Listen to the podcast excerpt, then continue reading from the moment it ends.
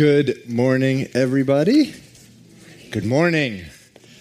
Hey, Richard, wave your hand, Richard. Richard, I have to repent of something. Richard um, and Melissa had a baby about one month ago. At, during the service, and beca- baby Abigail. And as a result, I never announce it on a Sunday morning. And every Sunday morning, I look at you and I say, "We ha- they, they, I forgot to announce it." So Richard and Melissa had baby Abigail,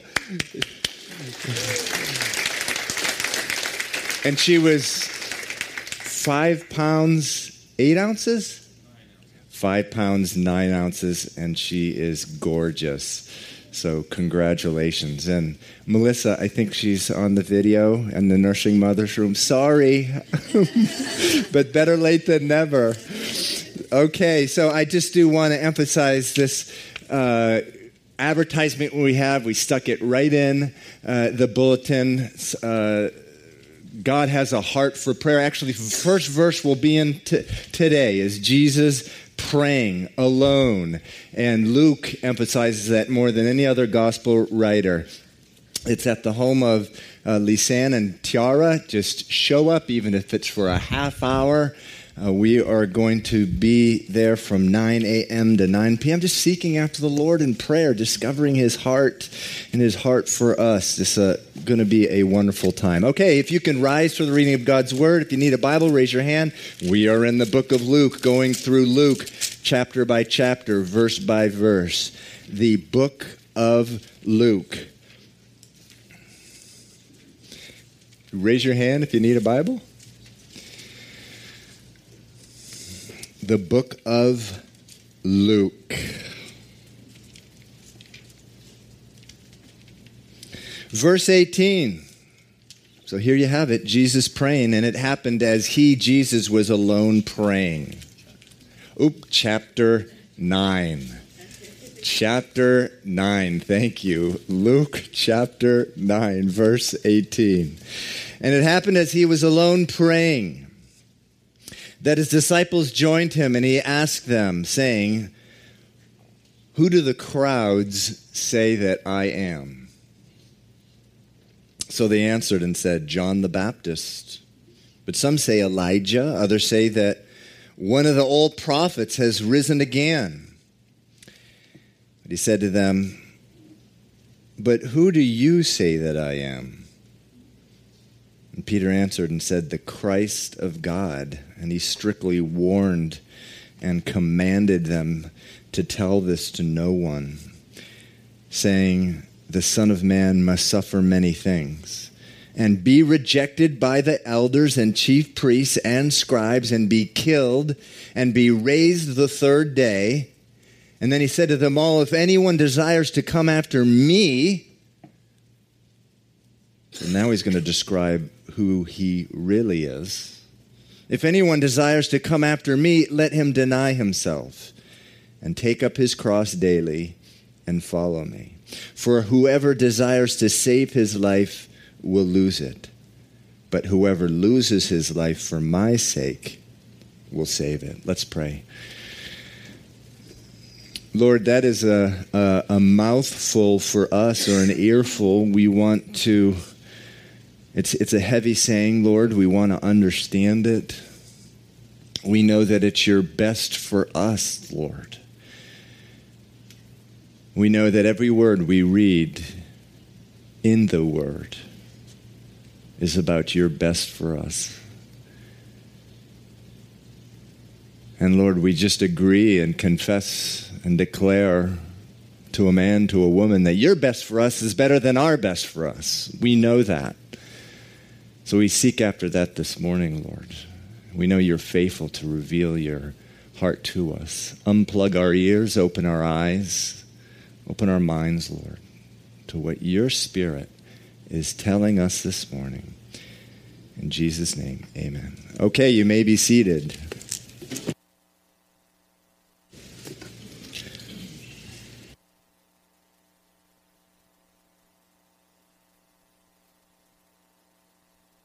So, verse 18 says, And it happened as he was alone praying. And we didn't plan the all day prayer because we knew that verse was coming up. But here we see yet another reference to Jesus praying.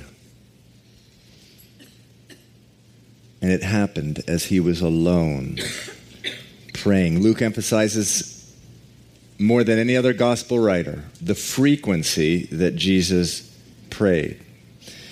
His life was all about prayer, talking to his Father. Philippians chapter 2 verse 20 says of Jesus that though he was equal with God, he did not consider his equality with God something to be held on to. But he made himself nothing, became a servant, and took on the appearance, the form, the flesh of man. So, although he willingly left heaven and came to earth, you better believe that he wanted every bit of heaven while he was on the earth. Wants the same thing for us, by the way. Every bit of heaven that we can get. Luke repeatedly refers to Jesus praying. This is the fourth of, the, fourth of seven times Luke mentions Jesus alone praying. We've already seen a couple times where he's been praying all night, prayed all night. And that was a good thing. It wasn't like this ascetic, hard thing. It's what he desired, it's what he wanted. Complete dependence on his Father. First Thessalonians 1 Thessalonians 5 says we're to pray without ceasing. Jesus is our example of that. So Jesus is alone praying. Anytime you see Jesus praying, what I do is, okay, what happens right after this? What happens right after he prays? Because there, there's, uh, there's no doubt there's a connection. Well, it says that his disciples came to him and he asked them, Who do the crowds say that I am? Who do the crowds say that I am? The crowds. Crowds. The crowds. At this point in his ministry, Jesus was completely surrounded by crowds. They were following him wherever he went. Earlier in the chapter, we saw Jesus taking his disciples to a deserted place to try to get them a rest. They had been out, he had sent out the 12 told them to cast out demons, preach the kingdom, heal the sick. They came back exhausted, no doubt. He took them to a deserted place, but he was they were soon found out and it, the deserted place very soon became a very populated place. The crowds came. The crowds. Jesus gets alone with them and says, So, anyway, who do these people, who do the crowds say that I am? So they answered, verse 19, and said, John the Baptist. But some say Elijah, and others say that one of the old prophets has risen again. John the Baptist had been beheaded. And so some people thought that he had come back, like a ghost or something, like a superstitious thing. Other people thought Elijah, Elijah actually never died in the Old Testament. And they were thinking that he uh, had come, some people thought he had come back. Others, one of the old prophets, come back from the dead. Well, they were all wrong. The crowds were wrong. Rest assured, the crowds will always get it wrong who Jesus is. It's no different today. And I was, as I was preparing this, I thought about that, the crowds, the crowds following Jesus. They didn't know who he was. They knew some facts about him. They knew he was the son of a carpenter from Nazareth, but they didn't know who he was, really. That's, that's a really sobering fact for me. Sobering. That thousands upon thousands of people are following Jesus, men and women. If you went up to one of them, what are you doing? I'm following Jesus. Are you a follower of Jesus? Yeah, I guess that makes me a follower of Jesus. And there were thousands of them and they didn't know who Jesus was. Now, in many parts of the world, there are not crowds following Jesus. That cannot be said of the United States, that it's, crowds don't follow Jesus. In this country, they do follow Jesus. Maybe not as much here in New England, But you do, in fact, have crowds following Jesus, which makes these verses now all the more pertinent to our lives. And it is becoming increasingly clear that the crowds in the United States of America do not know who they are following. The crowds following Jesus in the United States of America, it's becoming increasingly clear, they, they do not know who they're following. Jesus says in verse 8, Who do the crowd say, say, I, I, say that I am? Not because he didn't know. He knew exactly who they thought he was. Jesus is God. He's all knowing. But he's been praying and, and, and he realizes the time has come to teach his disciples who he is. And he's asking them, Who do the crowd say I am? It's part of a lesson he's going to be giving them now. Who do the crowds say I am? Again, John the Baptist, Elijah, one of the old prophets, uh, risen from the dead. Verse 20. And he said to them, but then he said to them, but who do you say that I am? Are you one of the crowd? Who do you say that I am? And the question for you this morning now, really, who do you say that Jesus is? Who do you say? Really? Who do you say that Jesus is? In verse 20, Jesus asked that question. The Apostle Peter answers the question.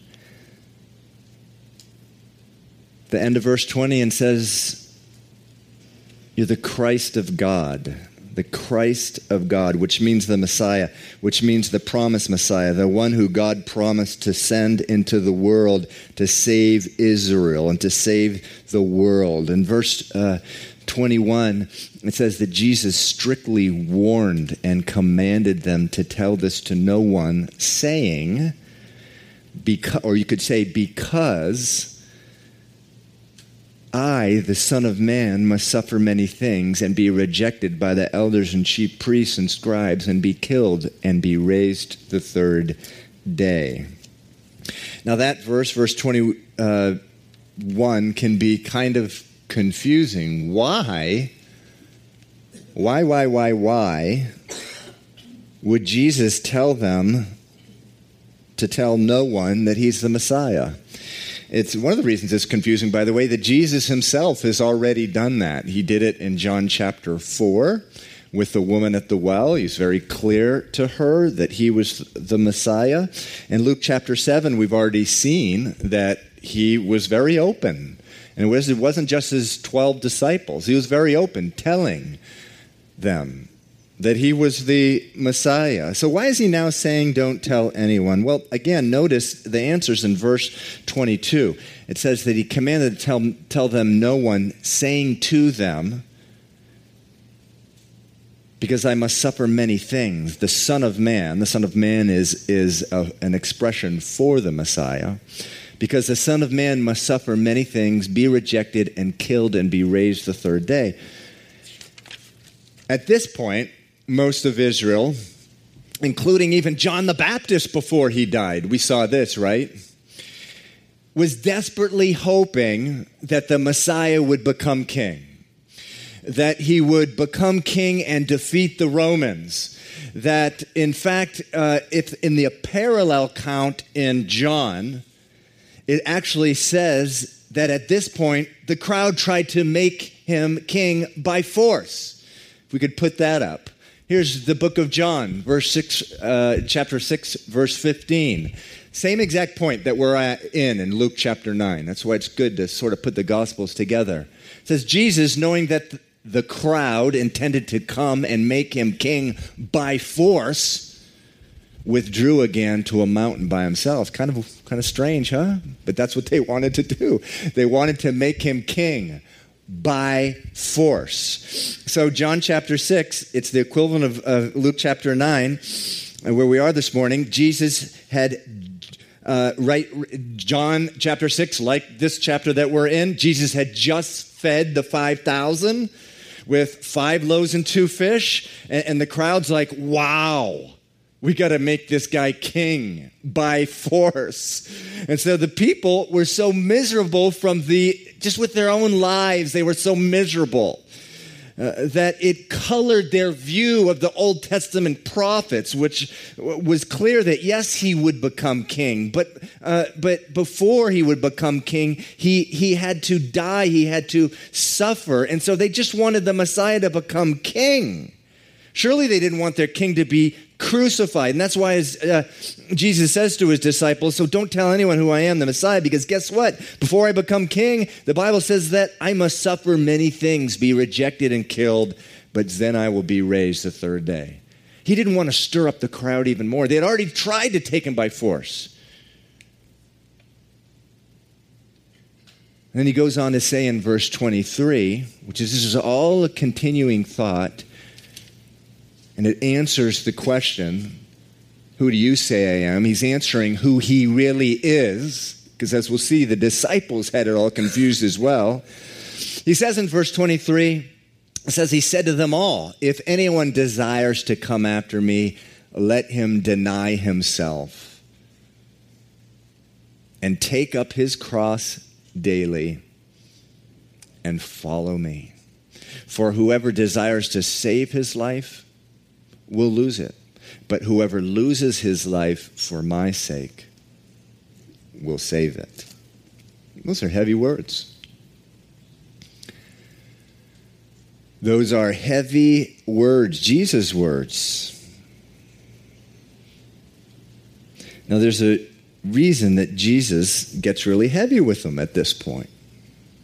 You could say he sort of was getting up in their face to get them to listen. Because not only did the crowds not really know who Jesus was, the disciples didn't either. His own disciples. Because they too thought he was going to become king. And guess who was, would be in the king's cabinet? Guess who would be sitting at the table with the king? Guess who would be making all the decisions and have all the perks and all the privileges and all the power and all the pleasure that comes around, comes along with being the king? They would. Look at, skip right ahead to verse 46. And, so, even though he gives them the stark warning, they don't really get it. In verse 46, uh, it says, Then a dispute arose among them as to which of them would be the greatest. In other words, who would be sitting at his right hand? Who would be at the cabinet? Who would be the head of the cabinet, the chief of staff?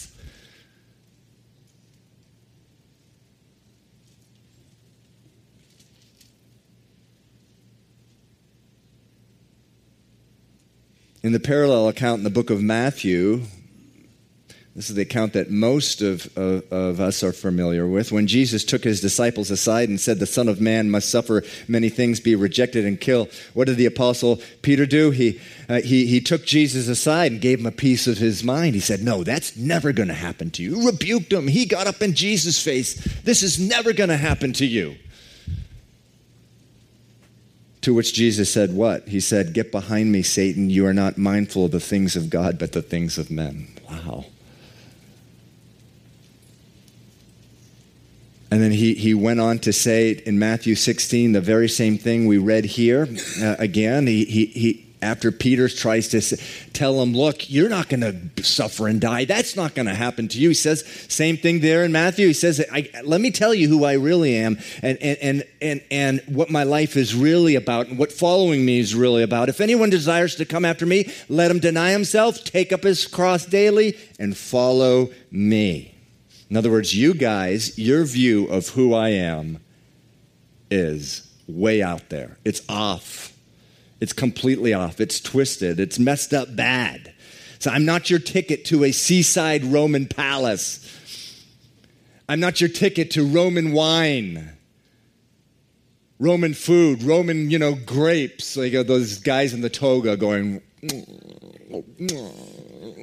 You know, that's what I always think of. The road, you know, that's what the disciples are thinking in their own mind. And they're arguing who's going to have the biggest thing of grapes, being the, you know, the chief of staff or whatever. And, and, and so this is, this is his response to that.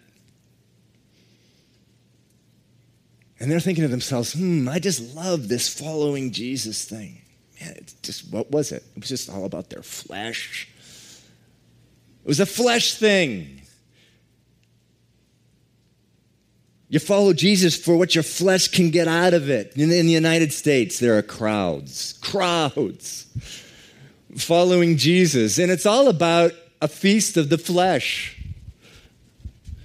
And again, it's becoming increasingly clear that not a few, but many in the crowds do not know who it is that they're following. They're following a Jesus that is an imaginary Jesus, a, a Jesus who has been formed and fashioned by the American culture, a Jesus who gets one parking space in a four space garage, right alongside the parking space for their career the parking space for their bank account and 401k, the parking space for their upwardly mobile lifestyle. Well, you know, I had to give my kids everything I didn't have. Often do you hear that in the church? I have to give my kids everything that I didn't have. Oh, really? Who said that? Who told you that? So they park their, you know, in, in, in one of their four uh, uh, their parking spots. They, they, it's the parking spot of the upwardly mobile lifestyle. And people say, "Yeah, man, I got a parking space for my Jesus. He's my co-pilot." He's your co-pilot. I thought he's supposed to be your pilot.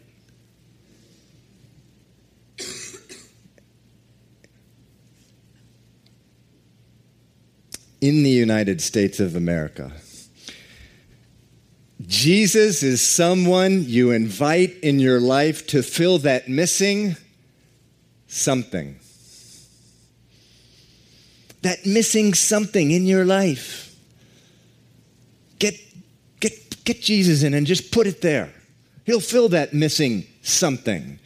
You get a shot of Jesus once a week on Sunday so you can go out and get on with your life and the rest of the week. The imaginary Jesus. It's just about what Jesus can do for our flesh. The crowds, that's who they're following.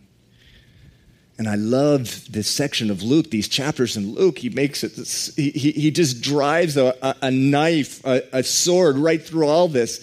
Where do we begin with all this? Luke chapter 6 Blessed are the poor, for theirs is the kingdom of heaven. And yes, that message, that word is for the United States of America.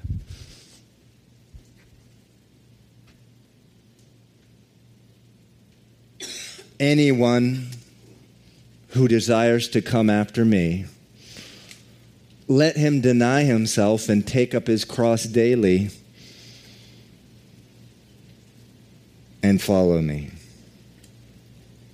Now, the men and women who follow the ima- imaginary American Jesus, the Jesus they've made up in their own mind, the Jesus of the American culture, they read this verse and they twist the doctrine of grace. They pervert it and they say, oh, woof, thank God for grace. Woof, woof. Thank God the Bible teaches that God accepts me just the way I am. And they convince themselves that these verses are optional. These verses are for Christians, not for everyone, but for certain Christians, for men and women. Yeah, man, they really take the Jesus stuff seriously. Men and women who, who want to, to take their Christianity to another level. They, they want to go be the, you know, the Navy SEAL Christians, the Army Ranger Christians, the Special Forces Christians, the real radical ones, the ones who go out to be missionaries in Africa, or who go to downtown crossing, get up in a box with a, a megaphone, or who, who show up at, uh, uh, at, at, prayer before uh, work during the week. Woo! Thank you for the doc- doctrine of grace. God help me if He required every one of that. The problem is, they are following a different Jesus. In the second letter to the Corinthians, Paul said this. He could just as well say it to the church today. You happily put up with whatever anyone tells you, even if they preach a different Jesus than the one we preach. You happily put up with whatever anyone else tells you, even if they preach a different Jesus than the one we preach. Brothers and sisters, they're preaching a different Jesus. In the United States of America, they're preaching a different Jesus. Jesus accepts me just the way I am. That means I can go out and live the, however I want. Yes, it's true that Jesus accepts you just the way you are, but he loves you too much to want you to stay that way. That's what grace is about, too. You've left out the second half of grace. Yes, he accepts you just the way you are. And if you never changed for the rest of your life, he would love you just as much. But don't twist the doctrine of grace. He's so gracious towards you, he doesn't want you to stay the way you are. Thank God. I, I look back at the way I was. Thank God the, the, Lord didn't just say, "Oh, you know, stay the way you are. I accept you just the way you are." No, He wanted so much, something so much better for me. In fact, He loves you so much. He loves me so much. He specifically tells you in Luke chapter nine, verse twenty-three, to renounce the way you are, to take up your cross and follow him. And this is not just for special forces Christians, Navy SEALs Christians. Jesus says what at the beginning of verse 23? Anyone. Anyone. Jesus says what? Uh, the, how does Jesus begin verse 24? Whoever. In other words, if you are a Christian, this is what you will do. If you do not do this, it means you're not a Christian. It's very simple, it's plain English if you are a Christian. You will deny yourself, take up your cross daily, and follow me. And then he says, For whosoever desires to save his life will lose it. But whoever loses his life for my sake will save it. Verse 24, actually, in all four Gospels,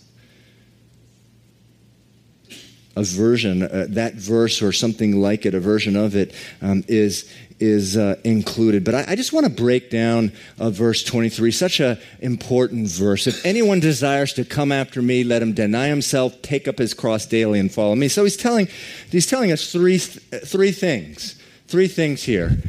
Deny himself, if anyone wants to follow Jesus, what do they do? They deny himself, they take up their cross daily, and they follow him. Deny himself, take up his cross daily, and follow me. So, number one, deny himself. If you have a pen, underline that word self. It's a compound word, himself. Underline that word self. In the United States, self has been elevated to godlike status. The problem is, what's the first commandment? You shall have no other gods before me. But in the United States, first and foremost, you need to take care of yourself. You need to do what's right for yourself. You yourself deserve a break. And because self has been elevated to godlike status in the United States of America, there is an incredible, unprecedented emphasis on self esteem in this country. There's an obsession with self esteem. It's crept right into the church. So you hear things in the church like, before you can love others, you got to learn to love yourself. Get in touch with your feelings. Before you, you're going to be able to love God or love others, you got to love yourself.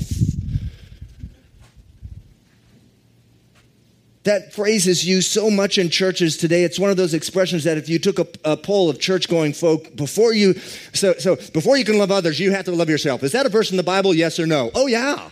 Just along with, you know, cleanliness is next to godliness and God helps those who helps themselves. All three of them. They're right there. They're all in the Bible. there's a book out there, and I understand it's been sold in many Christian bookstores, Christian bookstores. The title of the book is Codependent No More. Codependent No More. It's by author Melody Beattie. And you know how at the beginning of books, the author dedicates the book to someone like their wife or kids or parents? Well, Beattie dedicates the book to herself. No lie, this is true. Sold in many Christian bookstores. This book is dedicated to, actually uses the word me. That's, that's you know, that, that gives you an idea of where this book is, is headed. And Christian bookstores, you know, and, and, and so it says uh, in her book, she says that that our preoccupation in this country to God's commandment to love your neighbor as yourself is the problem. And her solution is actually, it's the title of chapter 11 of her book have a love affair with yourself. That's where the book leads up to. Have a love affair with yourself. Now, listen, I get the spirit behind some of this with guilt and shame in our lives, it, it, you know, can, can really uh, be a problem. But listen, the Bible teaches, Jesus teaches that loving self or self love is the problem, not the solution to the problem. And, and Jesus died to rescue you from yourself, not to free you for yourself and not, not to put you into further bondage to yourself. The Bible says that the eyes of man are never satisfied. The eyes of self are never satisfied. Worship of self puts us into bondage because self always wants more and more and more and more. And it's just more bondage. Jesus died to free us from that. So the disciples had a very wrong view of who Jesus is. He's clearing things up here, he's straightening them out. He's doing that with us this morning. And again, in verse 23 if anyone, not some of you, any of you desires to come after me, let him deny himself. Again, three things. One is deny himself. We get that up there? Deny himself. The second one is take up his cross daily and the third is follow me. I just want to handle those last two by themselves. Take up his cross daily and follow me. We, you know, what does that mean? We don't have uh, crosses hanging around uh, the, the streets. Uh, what's up with that? What does it mean that every anyone who desires to follow me has to take up their cross daily and follow me. Well, uh, take up your cross and follow me. What does it mean? Well, actually, it's very simple. Where did Jesus go not too long after he said this? To the cross. And he is saying to his disciples, if you want to follow me, you need to take up your cross and follow me where I'm going to the cross. So you have to take your own cross. I'm going to have my own. You need to take up your cross and you need to follow me where I'm going. And it's not to uh, uh by a Roman seaside palace. It's to Calvary. It's to the cross. He died. He died to what? Supremely to self. He died to self, and in his case, it included a physical death so that others could what? Live. So if anyone desires to come after me, let him deny himself. Let him die to himself daily. That is what Jesus says being a follower of Jesus is. It's not just denying the little things. You know, in my, uh, in my opinion, churches really messes up mess us up bad when they say things like, you know, uh, during Lent, 40 days, you know, go without chocolate. Or yeah, on Fridays, don't eat fish. Or that's the other way around. Don't eat meat, right? Don't eat meat. But, but what does that do? Now, really, just stay, take a step back and, and, and, and think what that, the message is, or it can result in, is give up your chocolate to God, but the rest of your life, Oh, woof! You can keep to yourself. Oh, thank God it's only chocolate. Thank God it's only meat. And then just that one day a week. The rest of the week, I'm cool. It's about self. There's that word again self.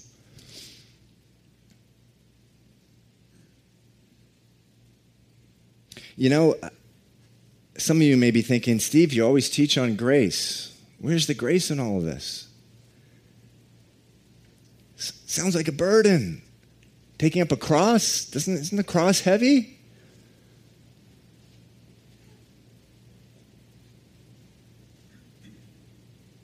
Listen, there are gra- there's grace all over these verses. These verses are dripping with grace, dripping with it. And why do I say that? Well, the Bible says the wages of our sin is death. God, God is just and He has declared that the penalty for our sin is death. Self is the very heart and soul of sin. And Jesus paid the penalty that living after self has brought on us death and much more. Death not only in eternity, but death, the Bible says that self, sin, sin, self brings death to everything that we do. And Jesus died to pay the penalty for that. But then he was raised from the dead to give us victory over it. He did all that by grace, meaning we did nothing to deserve it. We were living like enemies, completely after ourselves. And anything, anytime God tried to draw us to him, he, he was, we were like pushing him off like an enemy. The Bible says, while we were still enemies, he died for us. And then he rose again to give, give us the grace, the Holy Spirit. He poured out the Holy Spirit on us, which enables us to do what? To take up our cross and follow Jesus. Jesus says in Matthew chapter 11, All of you who are burdened and heavy laden, come to me. For my yoke is easy, my burden is light. Light with Christ in us. He carries our, our cross. He carries the cross. He carries the burden. But it is our responsibility, like every day, not just the chocolate, not, not, just the, not just the meat. Man, every single day we're going to be confronted with, ourself is going to be crying out, shouting out, me, me, me, me. Grab that thing, grab that woman, grab that guy, grab that job, grab that other person, grab this thing that you're coveting, grab it. That thing that you're coveting, grab it. And in America, it's, eh, the Jesus in America, it's like, yeah, man, as long as you get me in one of your parking space, go for it. But no, Jesus is saying, no, there's one parking space in front of a, a follower of Christ's life. It's me, and everything else is backseat. And I'm the pilot, not you. But he died again. He died and rose again to, to give us the grace to, to live this amazing life. And he also said something very simple. We, sound, we hear it so many times, uh, but we, we we don't really meditate, reflect on the truth of it. He said it's more blessed to give than to receive. It's more blessed to love than to get or to be loved. And, and, and he's, he's died and he's rose again from the dead in order to, to, to give us the, the grace to, to live that life where we are blessed. Why are we blessed? Because we're taking up our cross and we're going to the cross.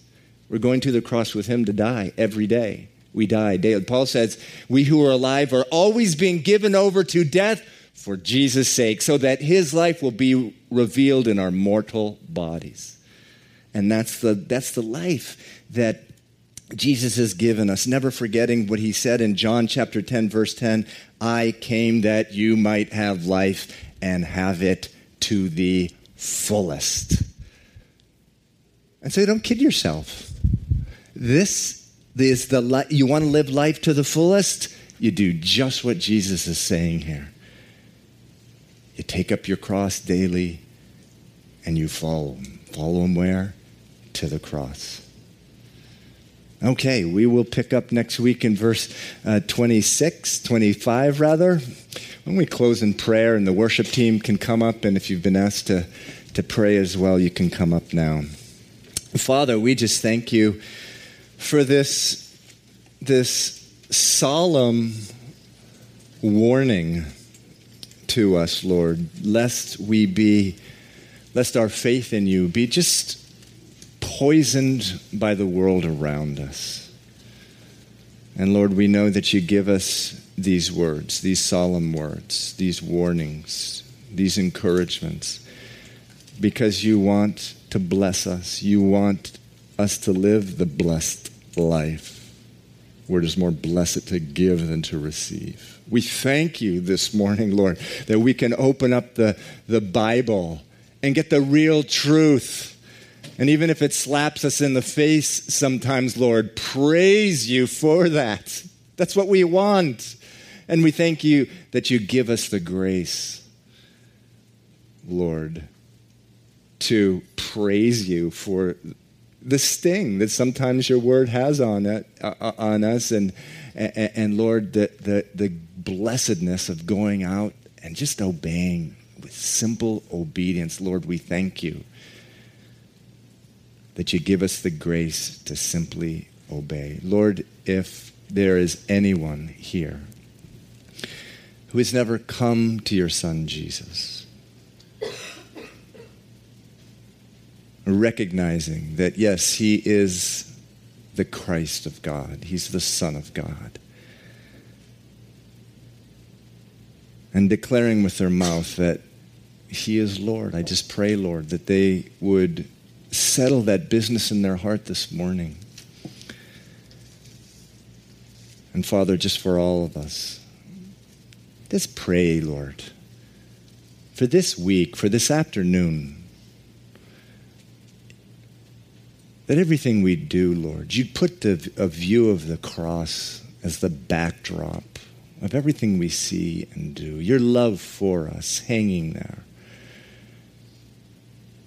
But then also the resurrection life, Lord, that you didn't stay on the cross. You died, you rose again. And now you're pouring out new life into us. Lord, that we'd, we'd view everything through the lenses of those two events the cross and, and raising from the dead to give us new life. Lord, you know, we know, we believe it's what the Word does. We need the Holy Spirit. Fill us with the Holy Spirit just to bring the Word, that reality to life. I pray that you would do that among us today and this week. And we pray this in Jesus' name.